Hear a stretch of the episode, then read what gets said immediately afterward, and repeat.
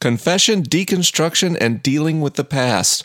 All that and more on this week's episode of Ask Science Mike. You got questions, he's got answers. Even though he may not understand, he'll talk anyway. You got problems, he won't solve them. But he'll talk and talk and talk until he's blue in the face. Science, faith, and life.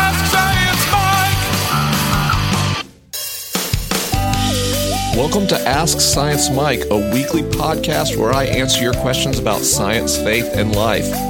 This week I've got some exciting news. We're planning an event called Belong with the Liturgists, and I'll talk more about that at the end of the program. So stick around, I'd love to see you there. Lots of great questions this week, and I'm looking forward to it. So, what do you say? Let's get it started.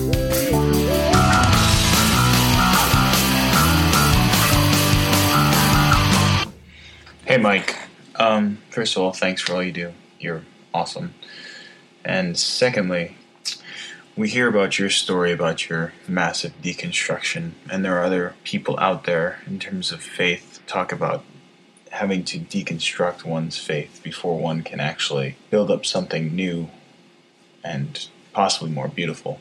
I guess my question is do you feel like in order to experience this new faith that you always have to deconstruct and get rid of everything? Or is there a natural growth that can occur just from changing your mind about things? Thanks. Deconstruction is absolutely a way to a new and more beautiful understanding of God. One possible way. I mean, deconstruction is also a way to become an atheist and not believe in God at all. Uh, so it's, it's not like a faith TV dinner deconstruct and and pull a better God out of the microwave. It's not. It's not how it works. But for me, certainly, uh, the way I understood God before had to get taken apart completely before I could know God in a new way. It's not the only way that people come to know God better or to have a more beautiful experience with God. There are a lot of people in my life whose faith I really admire who have never been through a significant period of deconstruction. My own mom is one of those people. You know, my mom is is probably pretty conservative theologically, um, but her understanding of God's grace through her theology leads her to approach all people with a desire for reconciliation, for hope, for grace, for forgiveness, for compassion, for empathy. And it's interesting to me to watch my mom continually grow closer to God. Now, interestingly enough, in mom's life, she has faced adversity. She's faced pain and she's faced difficulty. She's suffered, and those things have brought her closer to God. Now, if I look for a common thread between my story and my mom's story, it's that in the times that seemed the darkest, those were in fact the times that we grew the closest to God. For me, that meant, watching God die. For my mom, that meant something different. I, have got another friend, Bradley, and he struggled with drug addiction and became closer to God as he recovered. And then his divor- his marriage fell apart. He got divorced, and that period of suffering brought him closer to God. There wasn't deconstruction. There wasn't doubt like I had for either Bradley or my mom. For them, it was a continual process of leaning on and trusting God. Ultimately, the common theme in all those that I see is circumstances push back on our assumptions, they push back on our comfort, and we have to learn to humble ourselves and rely on God, on something greater than ourselves. You know, that was really difficult for me, not believing in God, to, to rely on God. I think probably there are some advantages to the continual growth and ongoing love for God that I see in, in other people in my life. But I, I don't think deconstruction is the only way there. I think it's certainly a common way to a new faith today. I think that the vast amounts of information available on the internet, the global communication, the scathing critiques of theology and apologetics available online certainly are encouraging a great season of deconstruction. Uh, unlike many people, though, I don't see that as the end. I don't think that religion is on its way out or even that Christianity is on its way out of culture, but instead, uh, I think we're in the beginnings of a reformation that um, Christ Church on this earth is adapting to the times as it has done for thousands of years. And it looks post denominational to me, it looks post institutional. And what really excites me is how many people I know who are personally in love with Jesus Christ. And I know I sound like a, a, a fundamentalist preacher to a lot of my secular friends and listeners of the program. I apologize. Just got to call it like I see it here. But people who in their life really love Jesus, but the way they express that love for Jesus is serving others and by meeting people where they're at. And I think that is beautiful. So, deconstruction is one way that people arrive at a new faith, but I certainly don't think it's the only way. Our next question came in from the email box at AskScienceMike.com, and it reads Science Mike, I have a question about prayer and the power of suggestion. I recently read a memoir where the author describes his doubts in his faith. He comes to a point where he feels faithless when a friend asks him to lead a Bible study. He initially declines, then the friend asks him to commit to praying about it every Monday for four weeks. Boy, that's oddly specific. The author was still reluctant after the first Monday of prayer, but inevitably by the fourth week, he felt a peace and accepted the leadership of Bible study.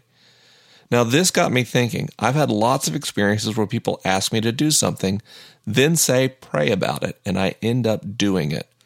But if I'm honest, I end up doing it because I don't want to let the other person down. And the times I really haven't wanted to do what a friend asked, the more I pray about it, the more comfortable I feel about it. Now, when I end up doing what is requested of me, the friend always says something like, See, prayer works, or God always comes through, huh? My question is, what does science say about this? Is this the power of suggestion? I believe in my experience it has been because when I look back on the decision, I feel crummy and dishonest. This, of course, has led me to become skeptical of other stories of their prayers for direction. I start to think, well, you prayed about becoming a missionary for three months, so it's no surprise you felt comfort about it. You got used to the idea. Still, being in a church setting, I fear the next time someone asks me to pray about serving somewhere in the church or leading something, I fear mostly saying no and looking like a jerk, partially because I think people ask us to pray about such things because they themselves believe the Lord told them I'm supposed to lead this or serve there. Of course, I would also feel like I couldn't trust my decision anyway, with my skeptical view based on my experience. I guess part of this question is just a prayer question, and part is a faith community sociological question. Is there a healthy posture to take when asking someone to lead or serve somewhere? Due to the power of suggestion, should we just ask people to think about it logically, then bring a power word like prayer into it? Please, Science Mike, help me sort out my brain. Oh man, well, that's a long question, but that's a good question.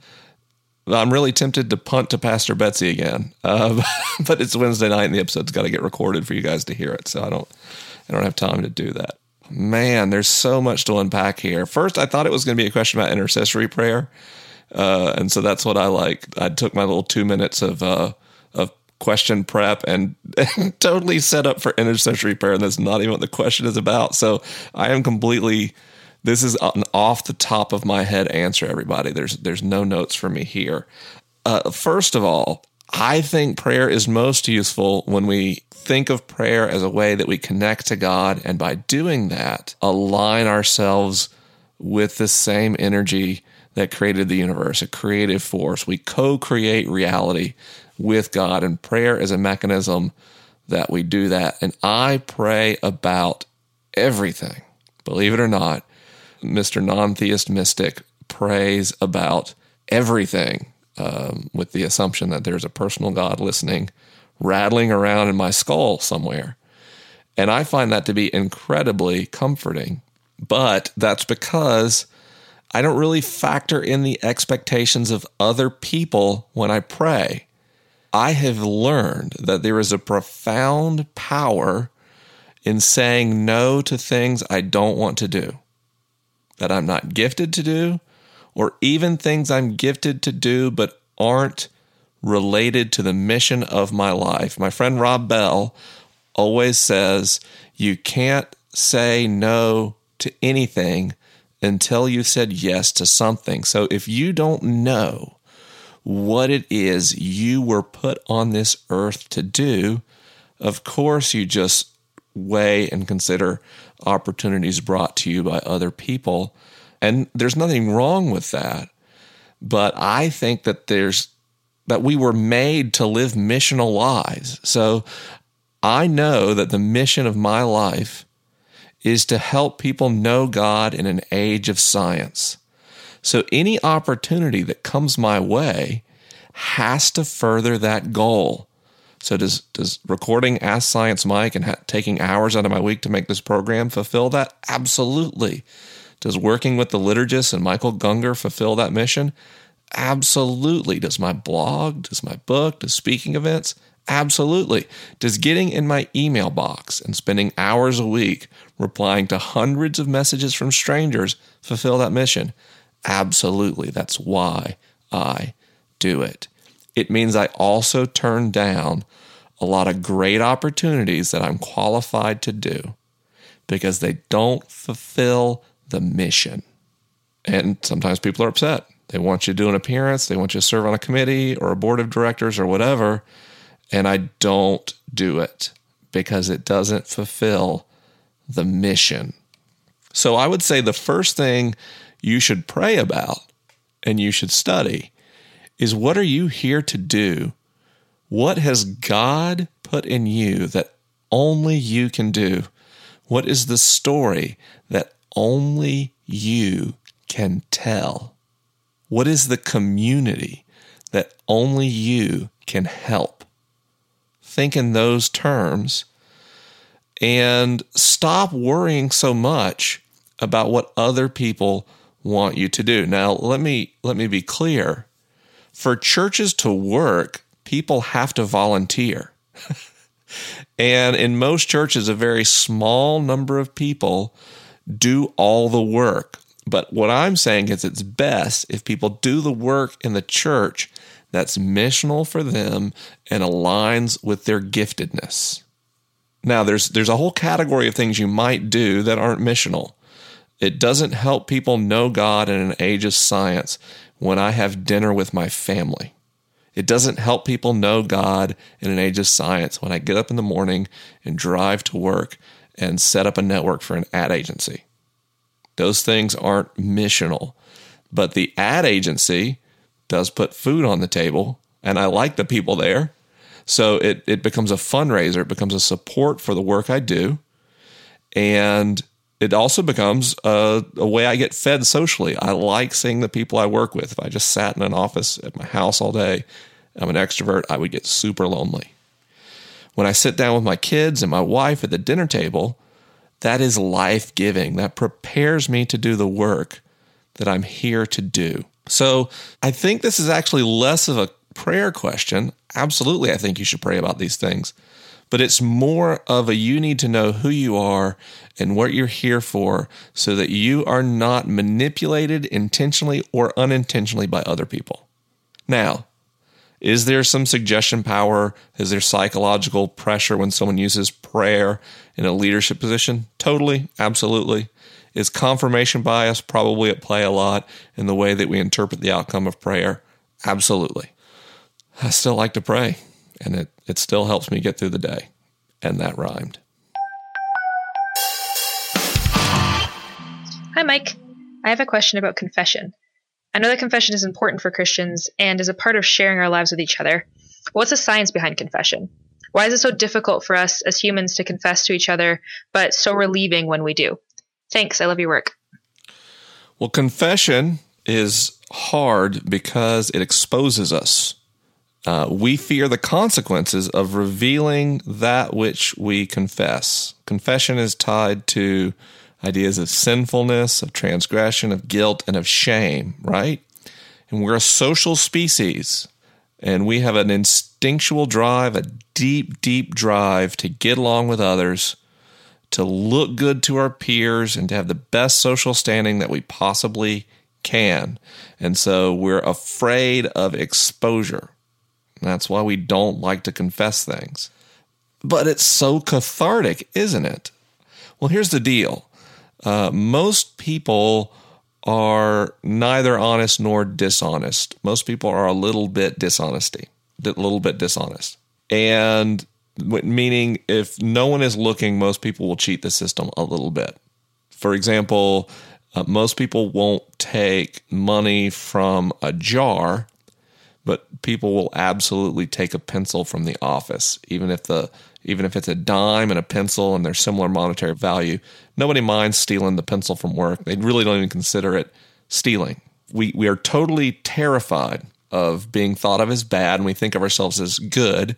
And whenever we do something that goes beyond our normal level of comfortable dishonesty, we feel guilty. And that's the things we tend to confess. People don't confess to to stealing the pencils because they, they still view themselves as a good person when they do minor actions like that. When you do something greater, when you go, ah, what the heck, and you, you really you do something incredibly dishonest, you feel guilty about it. And that guilt, even though whatever you did may have offered you some success, uh, you probably wouldn't have done it if there wasn't some potential upside, by the way. That guilt creates uncertainty because you don't know what's going to happen if someone finds out about your transgression. So as long as you're hiding this guilt and shame, it's a constant stressor. It's stealing your brain's ability to be certain about reality. And your brain loves certainty. Man, do human brains love certainty. So once you speak out and confess, either to a friend or to a clergy, depending on your faith tradition or lack of faith tradition, you know what the consequences of your actions are because they happen, and you no longer fear discovery. So, even though you may have potentially lost some social standing, what you've actually gotten is what? You've gotten some certainty. And by the way, a lot of times, confession, asking for forgiveness, and reconciling creates greater intimacy and greater social security. So, it's even a behavior that humans often reward. Now, Dan Ariely who wrote The Honest Truth About Dishonesty, and I'll link a video of his uh, in the show notes on AskScienceMike.com for this question. He started talking about the mechanisms uh, psychosocially about why confession works based on some research and data that he did. And it's, it's really quite fascinating. One of the things that confession does is remind us that moral codes exist. And research has shown that when you're reminded of a moral code, for example, if you ask an atheist to recite the Ten Commandments uh, in an experiment and then give them the opportunity to do honest or dishonest behaviors, statistically, that atheist uh, will be a little bit more likely to be more honest, as will believers. You know, but the whole point is being reminded of a moral code has been shown to reduce dishonest behavior. So there's this practical effect that confession really does make you behave better for a little while.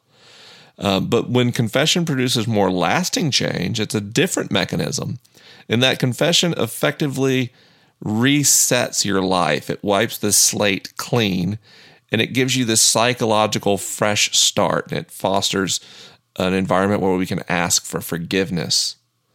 And that leads to that feeling of reconciliation and that greater social security, which is an incredibly powerful motivator for a social species like this. We don't want to mess up our clean slate that we get from the act of confession.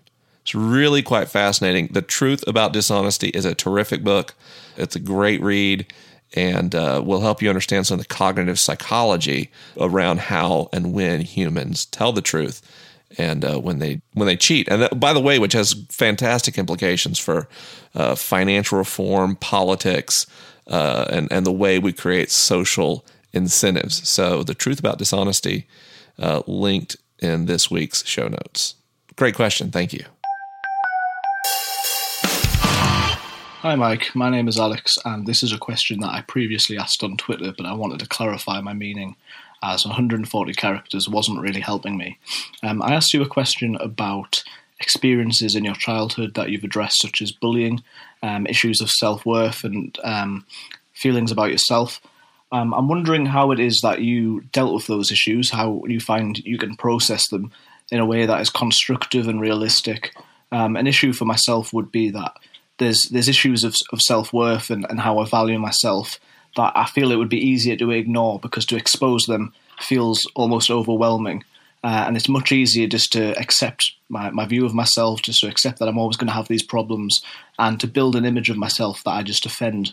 Um, and so I'm wondering if you could comment how it is that you've dealt with issues in your own life, and if you could give any advice on how the best way to do that would be.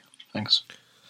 I actually answered this question uh, for this week's blog post, and I'm doing it again on the podcast because so many people emailed me today saying that that blog post helped them. I'm really fortunate in that uh, people take the time to email me and thank me uh, for specific work that I've done and tell me what it meant to them.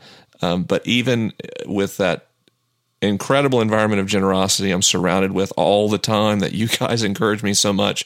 This post was really exceptional in the amount of emails I got. So I figured it was probably worth a double uh, shot between the blog and the podcast because we've all got souls that are full of shame.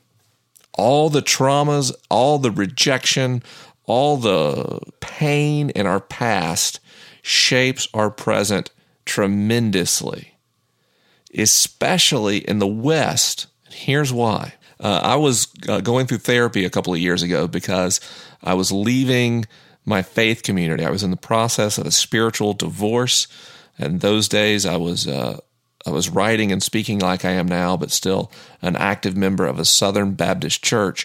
And it just didn't work for me to write about marriage equality and evolution and all the topics that uh, people want to hear my voice on, being part of a faith community that did not believe those things.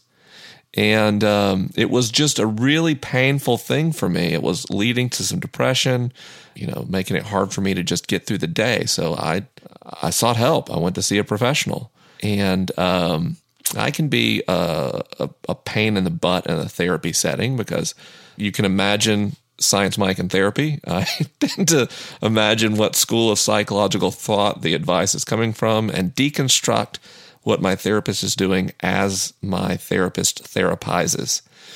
And um, I mean, I kind of bumped around to a couple of different therapists until I found one who could help me. And this therapist really leaned on me one, to quit trying to take apart her toolbox, and two, to talk about things that I thought I didn't need to talk about. So she kept wanting to talk about me being bullied as a kid. And I didn't want to talk about that. Not because it scared me, but because it bored me. Uh, I, in my mind, I've already dealt with that. Um, because, you know, a critical thing in dealing with the past is forgiving people. And I knew that. And I had forgiven all those people. That's what allowed me to function as a whole human being. It's the reason there aren't news articles about me being a school shooter uh, in the 90s. It's because I forgave those people.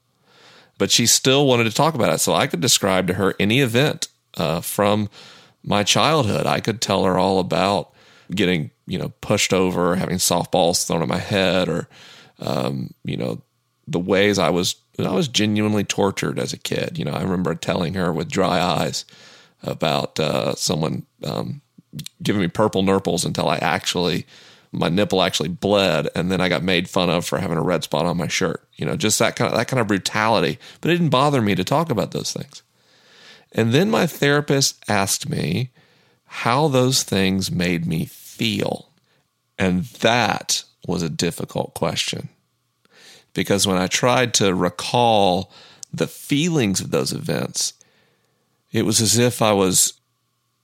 I mean, I used a door as an analogy in my blog post that that uh, you know you're walking through your house and suddenly there's a door in the hallway that wasn't there before that you'd never noticed. uh, which is startling. But then when you move towards the door, it's as if there was just this pressure emanating from it. I remember talking about the time, it, it just felt like a toxic, red hot bubble in my psyche. And I started to have kind of a panic attack in the in the therapist's office, which really confused me. So like simultaneously I'm kind of starting this panic attack my uh, higher consciousness, my prefrontal cortex, I suppose, is actually deconstructing the event as it happens. It says, Why are you freaking out?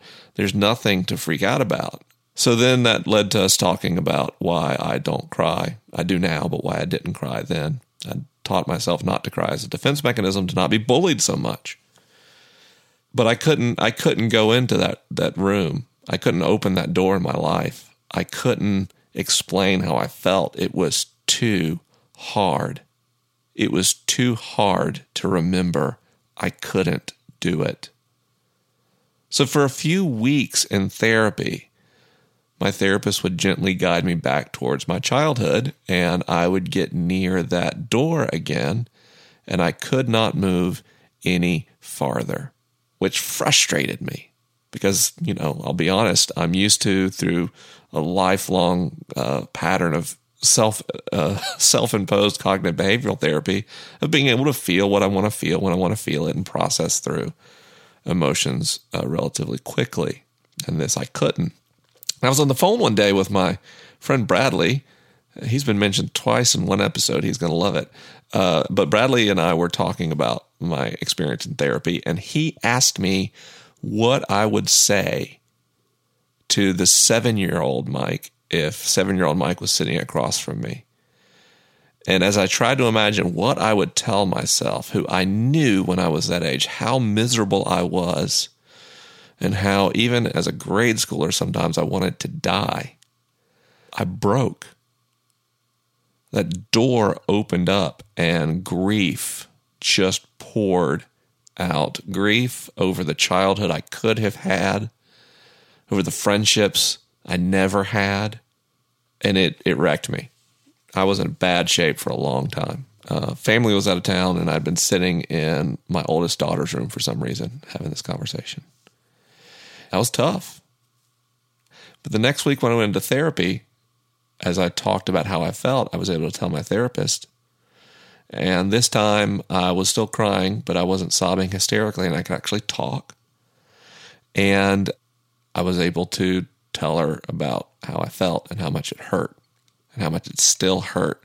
And then week after week, we would go in and we would do this again. And each week it was a little bit better. Now, this annoyed me because my thought was once I'd opened that grief well, it should be over, but it wasn't. And the fact that I couldn't figure out why these feelings kept bothering me um, mean I couldn't actually deal with the feelings. I don't know if you've noticed, I have a tendency to want to know the why and the mechanics, how this works.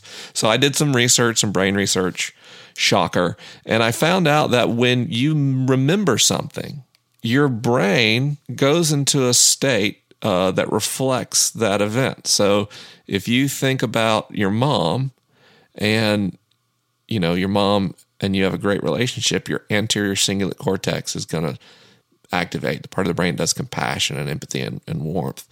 And uh, a lot like if your mom was actually in the room, your brain makes it real. And if your mom used to beat the crap out of you, your amygdala is going to light up, the part of the brain for fear and anger. And if mom's uh, relationship with you is complicated, maybe your anterior cingulate cortex and your amygdala are going to light up, right? The point is, the thing in the past in human consciousness becomes a real threat in the present. Your memory can affect you just like the original event. But here's the promise of therapy and of processing things through grief. When you recall something, your brain modifies it. The memory changes a little bit. So if you recall painful things in painful settings, if you're abused and you're in a pattern of abuse, those associations with fear and anger get deeper. But if you're in a safe place with safe people and you talk about pain in the past, guess what? The association with fear and anger gets weaker a little bit each time. And so by forgiving other people, that's step one.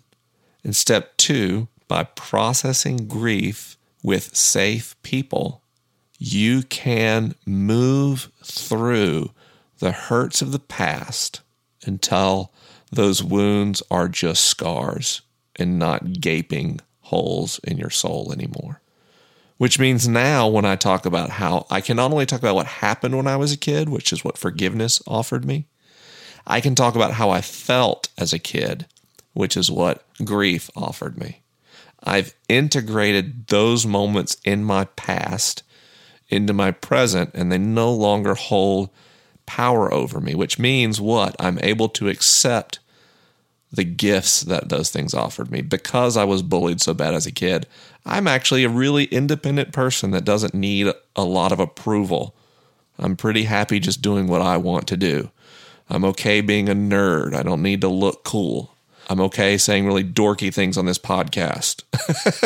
you know, I'm okay laughing at my own jokes uh, alone in my office that then tens of thousands of people will hear in a few days. And all those things I'm just completely comfortable with because I was bullied. But if I don't deal with that pain, avoiding those wounds warps me. So before I grieved and before I forgave, I had some toxic behaviors. I learned I, I like to entertain people and I like to be on a stage, but by being on a stage, I amassed enough social capital that nobody could bully me. And I controlled social interactions. I became so popular that no one could put me under their thumb. It was a defensive reaction. Um, because I did care uh, on some level about validation, I was afraid that all this newfound approval people offered me was temporary. I tended to invest myself in unhealthy romantic relationships because I was looking for some validation, some some sign that I really was worthy of love. So even though it's difficult to dig into the past, even though forgiving people who have hurt you is hard work, and even though grieving the hurt and loss that comes with abuse and trauma is painful, I believe it's worth it. And I believe that psychological science supports that that's the best way to be a whole, healthy, satisfied person who can do good work in this world and who can have healthy relationships. So may you learn to forgive those who have hurt you and may you be able to grieve the wounds that you are given. Man, good questions this week. You know, uh, it's tough for me the weeks where like there's a lot like this is just going to be my opinion. I really like it better when I can use some hard science and you know because sometimes I'm not convinced I have I have anything of value to say. Uh, so I just I just give you guys you know the best thoughts I have on what you've asked. I hope that's okay. So I mentioned at the beginning of the program we're planning an event with the liturgists. Uh, if any of you don't know who listen to this show, I do another podcast called the Liturgist Podcast. The guy named Michael Gungor, Van Gungor, and uh, we make uh, spiritual art and experiences for the spiritually homeless and frustrated. So we do a podcast. We also make these liturgical releases, these uh, basically worship experiences in a box that you can get on iTunes. And we also do live events. Well, now we're doing something different. It's going to be a, a, very small conference. It's going to be in Atlanta, uh, June 15th and 16th. Uh, it's called Belong. And it's a it's a conference all about making room at the table for everybody. So if you're having trouble finding a faith community that will accept you as you are, or you're afraid to talk openly about what you believe or don't believe about God, this is the place you can do it. Or if you are the kind of person that likes to create and organize spiritual communities, maybe you're a church staff person, maybe you're a church planner, and you want to learn, you know, what we've learned about uh, safe spiritual community, that's what this event is about. So Michael Gungor and I will be there. You're going to hear some familiar voices from our liturgies and from our podcast as well. And I just think it's going to be a great time. Now it's limited to only 100 people. Uh, it's a relatively small space. We also want to keep these intimate. We want to make sure that people have an opportunity not only to hear what we have to say, but to have discussion. And uh, here's the deal you're going to hear this podcast Monday, May the 4th, if you listen the day it comes out. This registration for this conference is going to open up May the 5th. And when the 100 tickets are gone, they're gone. So I'm trying to get the word out for people who might be interested, East Coast kind of folks. Keep an eye out at theliturgist.com or at the liturgist social media, or I'll retweet this stuff and share it on my Facebook page as well. But May 5th is the day. So we'd love to see you at Belong. Uh, now, for Ask Science Mike, man, these are great questions. Keep them coming. You can use the hashtag Ask Science Mike on Twitter, SoundCloud, or YouTube. Not very many people do that though. It's much easier to go to AskScienceMike.com and you can record a voice message there uh, right on the website. Super easy. You can even do it on your iPhone. Or you can put a text question in, you can type out a question, and you can put questions in anonymously that way. Uh, of course, Ask Science Mike is listener supported. You guys are the ones that make this show possible, and every single dollar helps. I've been blown away by your generosity. Thank you to all of you that are participating, that are making the show possible. I, I deeply, deeply appreciate it. I, I don't even honestly know how to thank you. Um, but for those of you who haven't yet, uh, you can cancel or change your pledge at any time. I understand money gets tight. Never feel bad about that. If you've overcommitted, by by all means, reduce your pledge. Okay, I'll I'll, I'll live. I'll be fine. Um, now, people who who pitch in get early show access. They pick show questions. They can add their own questions. They can have their name mentioned on the air. And if money's tight, you can still help the show uh, by rating us on iTunes. That lots of people have done that. By the way, I read all those reviews, and I can't stop smiling for like two hours when I do that because you guys are so kind. And I'm not. By the way, when I say something like that, that's not a throwaway. Like it's a real thing. The degree to which this community of people is a blessing to me. All of you listening, all of you that take the time to rate on iTunes, to share the show on Twitter or Facebook, leave comments, send me nice emails, all that stuff. It makes it possible to do this because it does take a lot of time and energy, but you guys keep me going. And of course, our show is produced by Gregg Nordin, one of those people that keeps me going as well. He does a great job. And our theme song is by Jeb Bodiford. If you'd like original podcast music for your own podcast, Jeb can help you. He's, he's brilliant. And as a bonus, he's the size of a bear. So if you need somebody roughed up, he can do that as well. Links to them on the show notes at AskScienceMike.com, as well as resources for every single question. Hope you've enjoyed this episode, and I'll see you guys next week.